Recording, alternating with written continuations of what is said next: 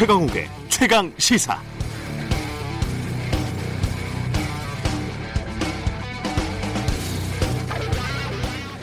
동굴에 갇혀 있다 기적적으로 구조된 태국의 축구 소년들 기억하시지요? 그 중에 영국 구조대원에게 영어로 답하며 소년들의 통역까지 맡은 14살 아둔 사몬이라는 소년이 있었는데요. 아둔은 국적이 없습니다. 미얀마 북동부에서 태어났지만 부모를 따라 분쟁을 피해서 태국으로 넘어왔기 때문입니다. 태국에는 미얀마와 캄보디아와 맞닿은 북부, 북부 지역을 중심, 중심으로 난민 48만 명이 국적 없이 살아가고 있습니다. 마크와 T로 불리는 다른 선수 두 명도 난민이었고 끝까지 선수들을 지켜낸 코치 에까본 찬따봉도 같은 처지였습니다. 이제 이들 4명에게 태국 국적을 주는 절차가 시작됐다고 합니다. 난민은 우리의 안전을 위협하는 존재일까요? 7월 13일 최강욱의 최강시사 시작합니다.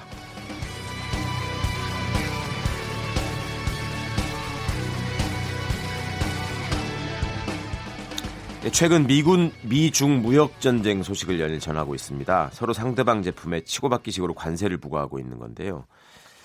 최근에는 미국이 수입 자동차에 높은 관세를 부과할 조짐이 보여서 우리 경제나 기업들은 괜찮은 거냐 걱정이 커지고 있습니다.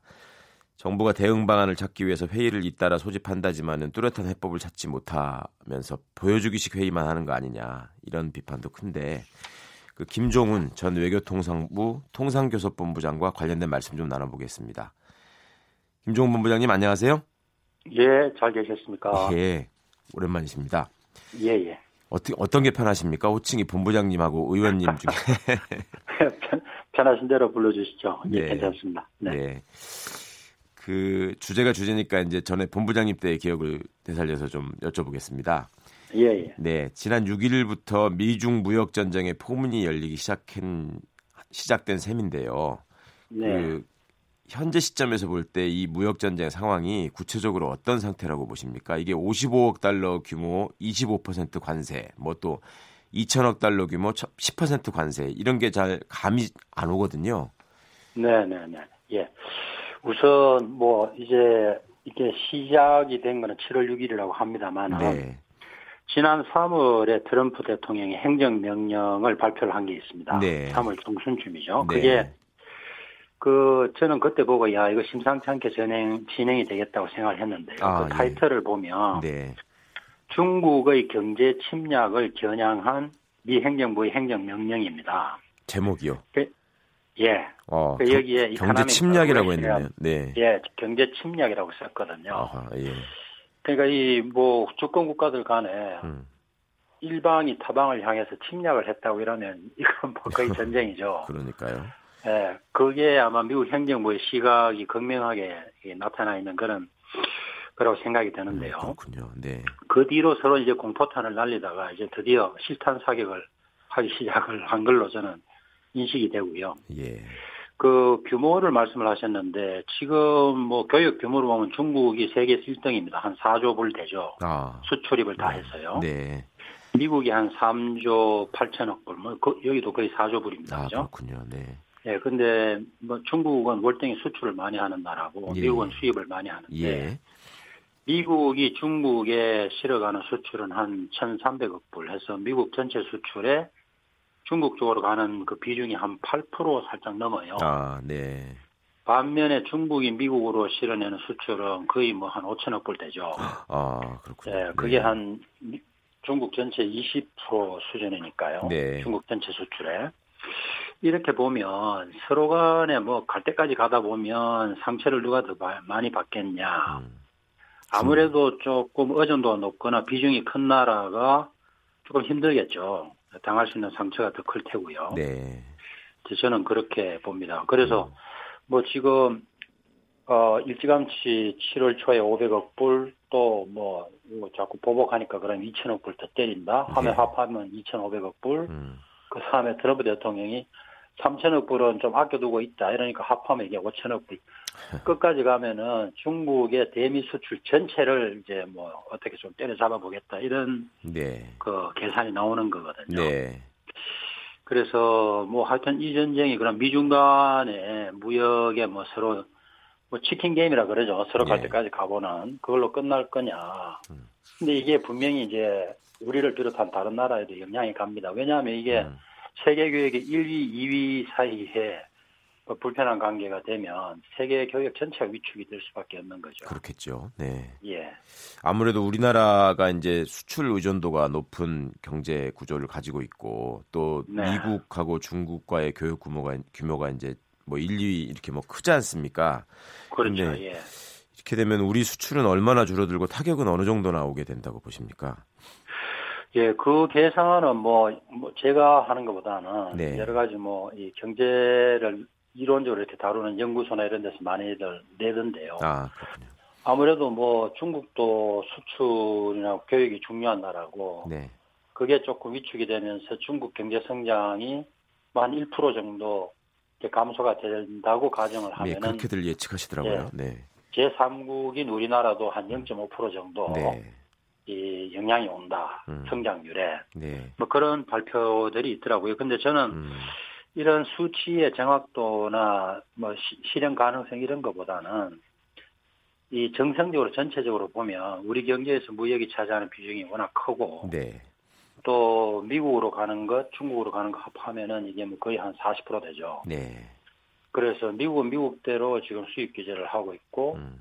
또 중국하고 미국 간의 어떤 그 무역 뭐 상호 이 조치 때문에 네.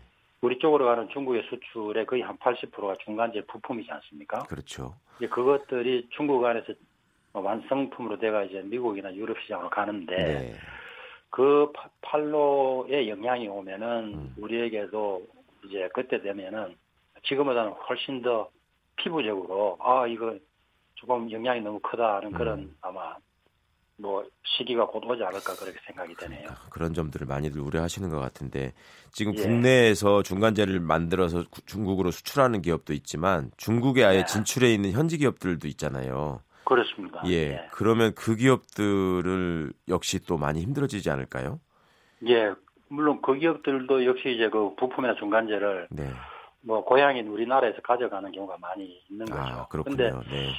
그 처음에 이제 500억 불 하면서 340억 불은 실제로 800 어, 18개 품목인가요? 네. 그걸 25% 때린다 하고 지금 시행에 들어갔지 않습니까? 네. 거기는 보면은 주로 첨단 기술 제품들이 많이 들어가 있어요. 아, 그러니까 그게 뭐 네. 미국 소비자 가격에 직접 영향이 가는 데는 네. 몇 번의 단계를 거쳐야겠죠. 근데 네. 그 품목에 우리가 부품 중간재로 많이 걱정을 해야 될 뭐 TV나 스마트폰이나 음.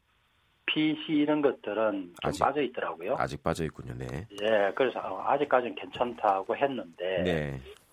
이제 2천억 불 이래가지고 뭐 6천 개 품목이 들어가고 음. 이렇게 되면 이게 뭐 소비재가 많이 걸려 들어갈 겁니다. 네. 많이 걸려 들어가고 음. 그 다음에 뭐 석유화학의 원료가 관련되는 품목들이 많이 걸려 들어가고 하면은 어 이거는 상당히 영향이 있을 것 같아요. 아하. 예. 자, 그 이제 우리 정부의 움직임이나 대응책은 과연 어떻게 평가받아야 될지 좀 여쭤보고 싶은데요. 지금 백운규 예, 예. 산업통상자원부 장관은 우리 수출에 미치는 영향이 제한적이다 이렇게 지금 말씀한 네. 적이 있고 또 김현종 네. 통상교섭본부장은 전쟁인지 갈등 수준인지 조심스럽게 표현해야 할 필요가 있다 이렇게 말했는데 네. 이런 언급에 대해서는 네. 어떻게 보십니까? 예, 그, 뭐, 아직은 좀 보자고 한 건 아까 말씀드린 대로 저도 이게 뭐 하루가 다르게 자꾸 새로운 뉴스가 나오니까 네. 며칠 전 이야기는 벌써 구분이 돼버리는 그런 상황인데요. 예. 어, 저도 말씀드린 대로 처음에 나왔을 때 리스트나 이 정도면은 뭐이 정도에서 조금 끝나고 서로 합의가 되면은 아, 네. 큰 예, 영향 없이 갈 수도 있겠다 했는데 이게 지금 자꾸 점입 가경이거든요. 네. 그래서 이제는 조금 뭐 품목별로 어, 좀 걱정을 해야 되겠다는 생각이 들고요. 네. 아까 말씀드린 대로 이걸 뭐 상대방 국가에 대해서 침략이라는 말을 쓰는 음. 정도니까 네. 그런 말이 뭐 공식적인 행정부의 의회로 등장을 할 때는 음. 이건 대단한 의미가 있다고 생각이 돼요. 그냥 네. 이거 뭐 전에 우리가 봤던 뭐 흔히 티트 포 테트라고 음. 표현을 하죠. 네. 한쪽에서 이러면 한쪽에서 대응하고 하는 네. 그런 갈등 구조인데 그거를 조금 넘어서는 것 아닌가 하는 생각이 듭니다. 음. 그러다 보니까 이제 정부도 좀 움직이기 시작하는 것 같습니다. 민관 합동 대응 체제를 가동하겠다 이렇게 이제 발표를 네. 했던데요. 이 민관이 합심하게 되면은 어떤 장점이 있길래 이렇게 합동 체제를 대응 체제를 가동하겠다고 하는 겁니까? 네, 예. 결국 뭐 정부 대 정부 간의 그 이야기는 필수적이고요. 네. 왜냐하면은 네.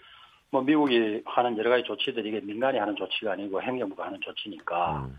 이거는 뭐 G2G 베이스에서 이야기가 돼야 되는 거죠. 네. 근데 민간의 기업들이 갖고 있는 분명한 그 네트워크나 채널이 있습니다. 아하, 네. 예, 왜냐하면 이게 다 음. 경제적인 활동들을 하시는 그런 그 조직이지 않습니까? 예, 그렇겠네요. 네. 그 예, 이쪽에서 어떤 뭐 거래를 할 때는 거래 상대방이 있고 그 네. 거래 상대방은 나름대로의 이, 이해관계를 갖고 있거든요. 네, 네. 예, 그게 뭐 영어 표현이 됩니다만 스테이크 홀더라 그러지 않습니까? 네. 이해관계자. 네. 그런 조직들이 다 있기 때문에 민간이 합동을 하면 정부가 갖고 있는 채널과 민간이 갖고 있는 채널을 같이 좀 움직일 수 있는 음, 그런 쪽으로 가야 이 대응이 좀 되겠죠. 그렇군요. 네. 김종훈 전 외교통상부 통상교섭본부장님이 지금 말씀 주고 계시는데요. 지금 그 미국의 수입 자 미국의 방침 중에 이제 수입 자동차에다가 높은 관세를 부과하겠다. 이 점이 이제 큰 네. 걱정이 되고 있는 것 같습니다. 우리 자동차 산업이 예, 예. 미국에 수출 많이 하니까 네. 이게 얼마나 큰 타격이 될까요? 이게 그대로 시행이 되면 엄청 타격이 되죠. 왜냐하면 어, 예. 그뭐 하여튼 2차 대전 이래로 계속 각국이 노력을 해왔는 거는 뭐 여러 가지 그 저 면모가 있습니다만은 크게 나눠서 딱 두 가지죠. 네. 서로 관세를 내리자, 그 다음에 관세 외에 비관세 장벽 또 내리자, 네. 없애자 이겁니다. 네. 근데 우리는 뭐 지금 자동차 이야기를 하셨지 않습니까? 네. 그 한미 FTA를 통해 가지고 이미 관세는 미국하고 우리는 관세가 없습니다. 그렇죠. 우리도 제로, 네. 미국도 제로죠. 네네. 그러니까 관세 이야기는 더 할 게 없어요, 사실. 아. 그다음 에 비관세 장벽도 뭐 우리가 갖고 있는 안전 기준이다, 환경 기준이다 이런 게 네. 미국산 차가 우리 시장에 진입하는데 걸림돌이 된다. 예. 라는 여러 가지 뭐 불만 이런 것들이 제기되어 온 그런 과정이 있었기 때문에 네. 그걸 우리가 많이 해결을 했죠. 그게 재협상이었고 추가 협상이었고 뭐 이런 과정을 거, 쳤지 않습니까? 그렇군요. 네. 그러니까 사실은 뭐 양자간에 보면은 자동차 문제로 다시 뭐 어떤 그 이야기를 꺼낸다는 거는 좀 상식에 맞지 않는 것 같아요. 아, 그렇군요. 네. 예. 근데 어쨌거나 이거를 그럼 왜 저러냐. 예, 예. 트럼프라는 뭐 대통령이 예. 결국은 이거를 서로가 지킨 룰이 있으면 룰 따라 가야 되는데 이 룰을 뒤집을 수 있는 명분 중에 하나가 국가 안보입니다. 안보, 네. 예, 그러니까 무역 어떤 특정 품목의 무역 때문에 국가 안보가 위태로워졌다 하면은 음. 그 위태로워진 국가가 어떤 조치를 취할 수 있도록 그 양해가 돼 있는 거거든요. 예. 근데 과연 미국 시장에 자동차가 수입이 되고 다른 외국 그 기업들이라서 자동차를 만들어내고 하는 것이 미국 국가 안보에 위해로 하냐. 음. 이런 부분에 대한 논쟁은 있을 수 있죠. 네. 근데 미국 대통령은 그게 위해로우니까 한번 검토해봐라 하고 지금 나온 거거든요. 그렇군요. 네. 그래서 이게 뭐 270일 동안 하면 아마 내년 2, 3월쯤에 결론을 내는 데드라인인데 예. 여러 가지 뉴스를 보면은 뭐 11월 중간 선거를 놓고 미국 내에 음. 그 전에 어떤 결론을 내어서 뭐 좀 정치적인 영향이나 정치적인 효과를 좀 노릴 수도 있지 않겠냐 해서 네. 뭐 9월쯤에 시행을 할 수도 있겠다 뭐 음. 이런 우려스러운 그 뉴스들이 있더라고요. 근데 우리한테 만약 이게 뭐 가설적이긴 합니다만 적용이 되면 네. 사실 우리가 미국에 한 85만 대 정도 수출을 하고 현지에서 한 65만 대 정도 만들어서 파니까 합하면 150만 대 정도의 시장이 미국 시장이죠. 우리 그래, 입장에서는. 그, 예, 큰 규모인데. 예, 큰 규모죠. 근데 그게 주로 이제 주종이 중저가입니다. 중저가. 아주 네. 고급 네, 네. 차 아직 우리가 못 갔죠. 음. 그러면은 중저가일수록 가격 탄력성이 좀 크지 않겠습니까? 네.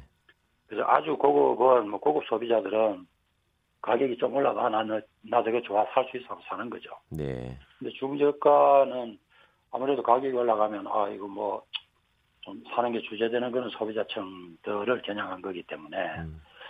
어이 관세가 뭐 1, 20%도 아니고 25% 이렇게 올라가면 그 분명히 아마 판매에 영향이 있을 거예요. 그 우리하고 FTA 그 위반 문제는 생기지 않는 겁니까? 관세를 이렇게 일방적으로 올리게 되면? 그 가트나 WTO나 FTA에도요. 네. 어, 국가 안보라는 게 음. 성립 국가 안보의 위해가 된다는 이유가 성립이 된다면 그건 예외가 됩니다. 근데 안보를 얘기하는 거는 좀 네, 근데 과연 이제 이게 성립이 되느냐 안 되느냐. 예, 그렇겠네요. 거에 대한 논쟁인데 지난번에도 철강 문제를 갖고 지난 3월에 그런 일이 있었지 않습니까? 네, 네.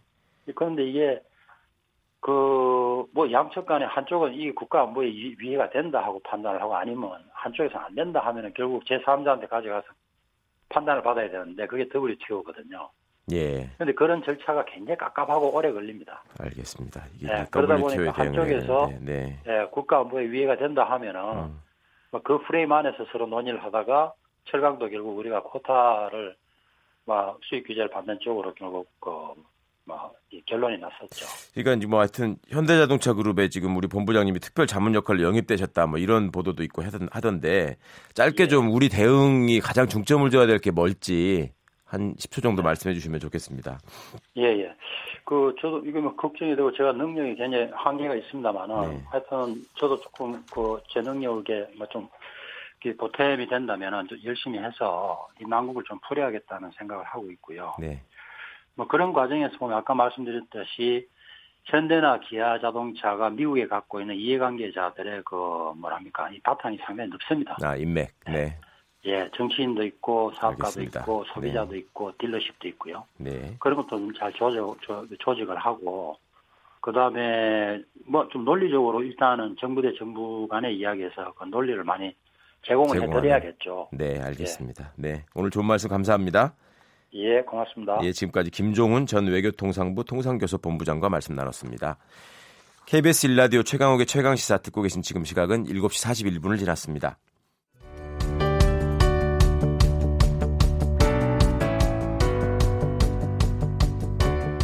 오늘 가장 핫한 뉴스 KBS 일라디오 최강욱의 최강시사에서 만나고 계십니다.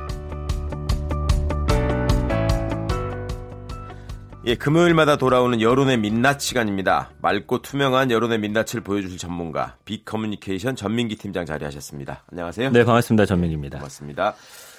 오늘은 일주일 동안 댓글이 가장 많이 달린 뉴스부터 좀 살펴주시죠. 네, 만 900여 개의 댓글이 달렸고요. 만 개가 넘었어요. 예, 네. 90% 이상이 비판적인 시각을 보여주고 있습니다. 네. 지난 7일에 있었던 해화역 불법 촬영 편파 수사 3차 규탄 시위에 아, 관련된 예. 이야기고요. 네. 특히나 문재인 대통령을 조롱하는 구호를 외치고 퍼포먼스를 선보인 것을 두고서 사실은 지금 댓글이 굉장히 많이 달리고 있는 상황입니다. 예. 뭐 시위 참가자 내부에서조차 도를 넘었다라면서 음, 이야기가 나오고 있기도 하고요. 뭐 긍정적인 언급들도 있긴 합니다만 네. 뭐 표현의 자유다 뭐 이런 음. 말들도 있고요. 어쨌든 문 대통령의 그 국무회의 발언을 계속 문제 삼고 있습니다. 네. 그러니까 남성이라고 더 강력한 수사가 이뤄졌다는 거에 대해서 편파 수사라는 말은 맞지 않는다. 음. 당시 국무회에서 여성들의 문제 의식을 헤아리고 있다는 뜻을 밝혔는데도 불구하고 뭐 이런 글들 많이 올라오고 있습니다. 음. 대통령이 편파 수사가 아니라고 하면 아니라고 하면 어떡하냐 이런 네. 지적인 거죠. 이게 이제 어떤 표현들이 주로 문제가 됐는지. 이제 문재인 재기해라는 구호가 사실은 아, 예, 문제가 예. 되고 있습니다. 네. 사실은 이 투신의 스스로 목숨을 끊으라라는 의미로 인터넷상에서는 재기해라는 어, 단어가 쓰이고 있는데 예. 성재기 남성연대 대표가 지난 2013년에 마포대교에서 투신했잖아요. 사망자에 대한 예의가 아니죠. 고인에 대한 예의도 네. 아니고요. 네. 이게 근데 지금 문제는 대통령이기 때문에 굉장히 언론에 이슈화가 되는데 네. 일반인들이라든지 연예인들이라든지 네. 이런 어떤 폭력적인 언행을 굉장히 많이 당하고 있습니다. 인터넷 어, 상에서 그렇기 그렇죠. 때문에 네. 이것을 좀 끊기 위한 노력들이 좀 필요해 보이지 않을까 싶고요. 요즘엔 네. 뭐 무차별적으로 공격합니다. 그 조현우 선수 같은 경우는 그런 큰 활약을 했는데도 불구하고 아내나 아들에 대한 또 그런 네. 혐오 발언까지 나오고 있기 때문에 어 이거에 대한 어떤 비판적인 여론이 상당히 들끓고 있는 그런 상황입니다. 네. 그 문재인 대통령에 대한 이런 식의 어떤 폄하나 조롱을 조롱을 빅데이터 상에서는 어떻게 바라보고 있던가요? 관련 언급이 지금 뭐 수만 건 정도 나왔는데 네. 긍부정 비율 보면 2.6대 92.4예요. 그러니까 어허, 사실 예, 네. 시위 참가자들도 이런 조롱의 표현에 대해서 뭐 불쾌감을 드러낸 사람이 있듯이 네. 인터넷상에서는 뭐 국민들의 생각 크게 다르지 않다고 보시면 될것 네. 같고요. 일부 커뮤니티 회원들의 행동으로 그들이 내는 목소리, 그들이 주장하는 가치관마저 퇴색되고 있다라는 음흠. 의견이 많습니다. 네. 감성어들도 보면은 혐오라는 단어, 아. 그러니까 이런 표현들 자체가 오히려 더 혐오스럽다라고 평가를 아. 하고 있고요. 네. 그 다음에 뭐 거부하다, 음. 분노, 비판, 가짜, 과격한, 불법 이런 표현으로서 많은 분들이 불편해하고 계십니다. 아, 그렇군요. 지금 방금도 소개해 주셨지만은 이 시위에서도 그렇고 최근에 우리 사회 전반에서 혐오라는 단어를 정말 많이 쓰고 있습니다. 네. 혐오라는 키워드는 얼마나 언급됐는지도 궁금한데요. 일주일 동안 혐오가 한 14만 건 정도 언급됐고 1년으로 아유. 확대를 해보면 거의 500만 건이 언급이 돼요. 어, 그러니까 인터넷에서 혐오란 단어가 네. 너무나 많이 쓰이고 있다라는 거고요. 네. 연관어는 이 여성 혐오라는 말이 가장 많이 나오고 네. 그 다음이 남성, 음. 뭐 페미니즘이라는 단어, 음. 뭐 한남충이라든지 일베 워마드 최근에 나온 아이고, 커뮤니티들. 네. 그리고 대통령 이름도 거론되고 있고 음. 국민청원이라는 말까지 나오고 있습니다. 그래서 국민청원 게시판 가보시면 음. 굉장히 혐오스러운 표현들도 많거든요. 이런 아. 거에 대해서는 좀 걸러져야 되는 거 아니냐 뭐 이런 의견도 있습니다. 그렇군요. 감성 분석도 해봤는데 네. 예, 역시나 뭐 74.5%가 부정적인 음. 여론이죠. 그러니까 사실 음. 이런 혐오가 우리 사회 전반에 좀 끼치는 영향이 어, 악영향이 좀 많은 것 같다라는 네. 의견이 많습니다. 굉장히 좀 중요한 문제인 것 같은데 혐오라는 말이 일상생활에서 쓰게 된 지가 지금 10년이 안 된다고 합니다. 근데 그 전까지 혐오라는 말이 우리가 그 전까지는 어떻게 쓰였는지 분석한 데이터가 있다면서요? 그러니까 동아일보가 혐오의 그 시대절 용법을 살피기 위해서 아. 1920년부터 현재까지 98년간 본인들의 신문사에 실린 기사 데이터베이스를 통해서 혐오란 단어를 분석을 해본 아, 겁니다. 그랬어요. 네. 그러니까 1960년대 이전까지는 되게 뭐 연재 소설이라든지 문학 작품, 음. 이념 갈등을 다룬 외신에 등장해서 일상어하고는 좀 거리가 먼 단어였고요. 아, 예. 1970년대는 이제 경범죄처럼 타인에게 불안감 및 혐오감을 주는 행위 이런 네. 식으로 많이 쓰였고 네. 1980년대는 이제 방송심이나 외설적 컨텐츠, 식품 음. 우리가 한때 혐오 식품이란 말 많이 들어봤잖아요. 아, 그렇죠. 네, 예. 네. 그리고 90년대가 되면은 도시와 환경 문제가 대두되면서 음. 이때는 혐오 시설, 혐오 환경 이런 예. 말들이 많이 쓰였는데 음. 2010년대 딱 들어서니까 음. 혐오라는 단어가 뭐 어떤 사안에 다 갖다 붙이는 뭐 아, 최근에 뭐 예. 난민부터 해가지고 뭐 성차별 문제라든지 남녀 뭐 이제는 어떤 기사만 뜨면 혐오라는 음. 단어와 함께 관련 언급이 늘어나고 있는 상황이기 때문에 이제는 뭐 어린 아이들까지도 급혐이라는 단어를 아, 일상에서 쓰고 네. 있거든요. 그렇죠. 예. 음. 자, 그게 뭐 가장 많이 본 뉴스는 어떤 거였는지도 좀. 어, 이 한 기사 같은 경우는 43만 4천 명 이상 일주일 동안 봤고요. 한 기사를요? 예. 네네. 의외로 그 도널드 트럼프 미국 행정부가 수백조 원 규모의 중국산 제품에 추가 관세 부과 계획을 밝혔거든요. 예. 뭐10% 이상 더 음. 관세를 때리겠다.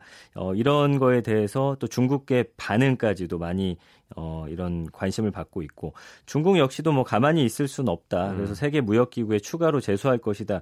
그러니까 미국과 중국이 서로 주장하는 게 어, 우리를 전 세계가 좀 도와달라 서로가 주장을 하고 있기 때문에 이 G2에 대해서 다른 국가들이 어떤 반응을 내놓을지 그리고 이번 주 같은 경우는 기무사 관련 뉴스 외에는 사실 경제 관련 기사에 굉장히 많은 관심들을 보였거든요. 아. 이제는 경제 쪽으로 어떤 네. 우리 사회 관심의 무게 중심이 좀 이동되고 있는 게 아닌가 싶습니다. 아, 정부가 주목해야 될 지점인 것 같습니다. 네. 그러니까 미중 무역 전쟁에 대한 기사가 지금 지난주에 가장 많이 본 뉴스라는 말씀이죠. 그렇죠. 네. 예.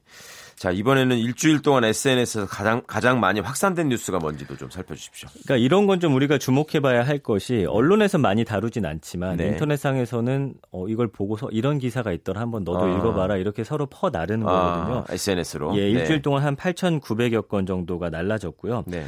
저출산이 심화가 되면서 올해 출산율이 한 명 밑으로 떨어지고 아이고. 출산 아동이 2022년 이전에 20만 명대로 지금 떨어질 것으로 전망이 되고 있습니다. 아. 저출 산 고령사회위원회가 5일 이 본회의에서 이런 예측을 담은 진단 자료를 공개했거든요. 아, 네. 그 지난해 출산율 1.05명 그래서 한 명의 간신히 턱걸이를 했는데 네. 지금 올해 출산 아동이 32만 명대로 지금 떨어진다 뭐 예측을 하고 있는데 20만 명대가 될 것이다라는 이야기가 더 지배적이고요. 네. 그래서 지난해보다 지금 1월부터 4월까지가 이미 9.1% 감소했기 때문에 네. 한명 밑으로 떨어지는 게 지금 거의 기정사실화되고 있습니다. 금년에. 예. 이거 정말 큰 문제인데 뚜렷한 대책이 지금 여전히 안 나오고 있습니다. 네. 이게 매년 태어나는 아기들 숫자도 계속 줄어들 수밖에 없는 거잖아요. 그러니까 원래 저출산위원회가 밝힌 거는 이런 추세가 이어지면 2022년에 한 해 출산한 아동이 20만 명대로 떨어질 것으로 내다봤고요. 예. 2002년에 40만 명대로 떨어졌고 2015년에 어 그리고 지난해 30만 명대로 떨어졌는데 음. 사실 30만 명대가 5, 6년 정도 지속하다가 20만 명대로 지금 추락할 그런 예상이 아. 되고 있거든요. 그래서 통계청의 2016년 장래 인구 추계에서 예. 출산 아동이 30만 명대로 떨어지는 시기를 사실은 2035년으로 잡았었는데 네. 이게 작년으로 앞당겨졌었어요. 그래서 세상에. 이 20만 명대도 과연 예측처럼 5, 6년이 걸릴지 아니면 그 이전에 또 떨어질지에 대해서도 많은 분들이 이제 관심을 보였습니다. 아니 2016년 추계로 2035년이라고 예측했는데 2017년이 된 거니까 작년에 사실 굉장히 많이 놀랐어요. 40만 그러니까. 명 깨지면서 예. 코앞의 사실을 지금 우리가 잘 모르고 있었던 일인데 이게 출산율 한 명 이하인 국가는 현재는 없다면서요. 그2017 세계 인구 현황 보고서를 봤더니 198개국 중에서 합계 출산율이 한 명 이하인 나라는 없었고요. 네. 초저출산율 기준이 1.3명인데 네. 한국을 포함해서 9개의 국가밖에 없습니다. 홍콩, 네. 마카오, 키프로스, 그리스. 사실 보면은 굉장히 집값도 비싸고 어. 경제적으로 좀 문제 있는 국가들이거든요. 네. 그래서 이런 국가들 1.3명, 음. 포르투갈이 1.2명 이런 지금 수치입니다. 아니 한때 왜 저기 저출산 문제를 얘기하면서 그런 말씀들을 하셨잖아요. 이런 추세로 가면 사람들이 없어져 가지고 결국 국가가 소멸한다 이런 얘기가 있었는데 네네.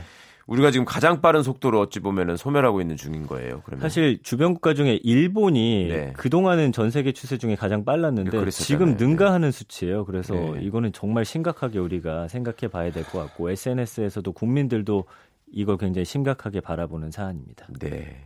참 큰일 났습니다. 정말로.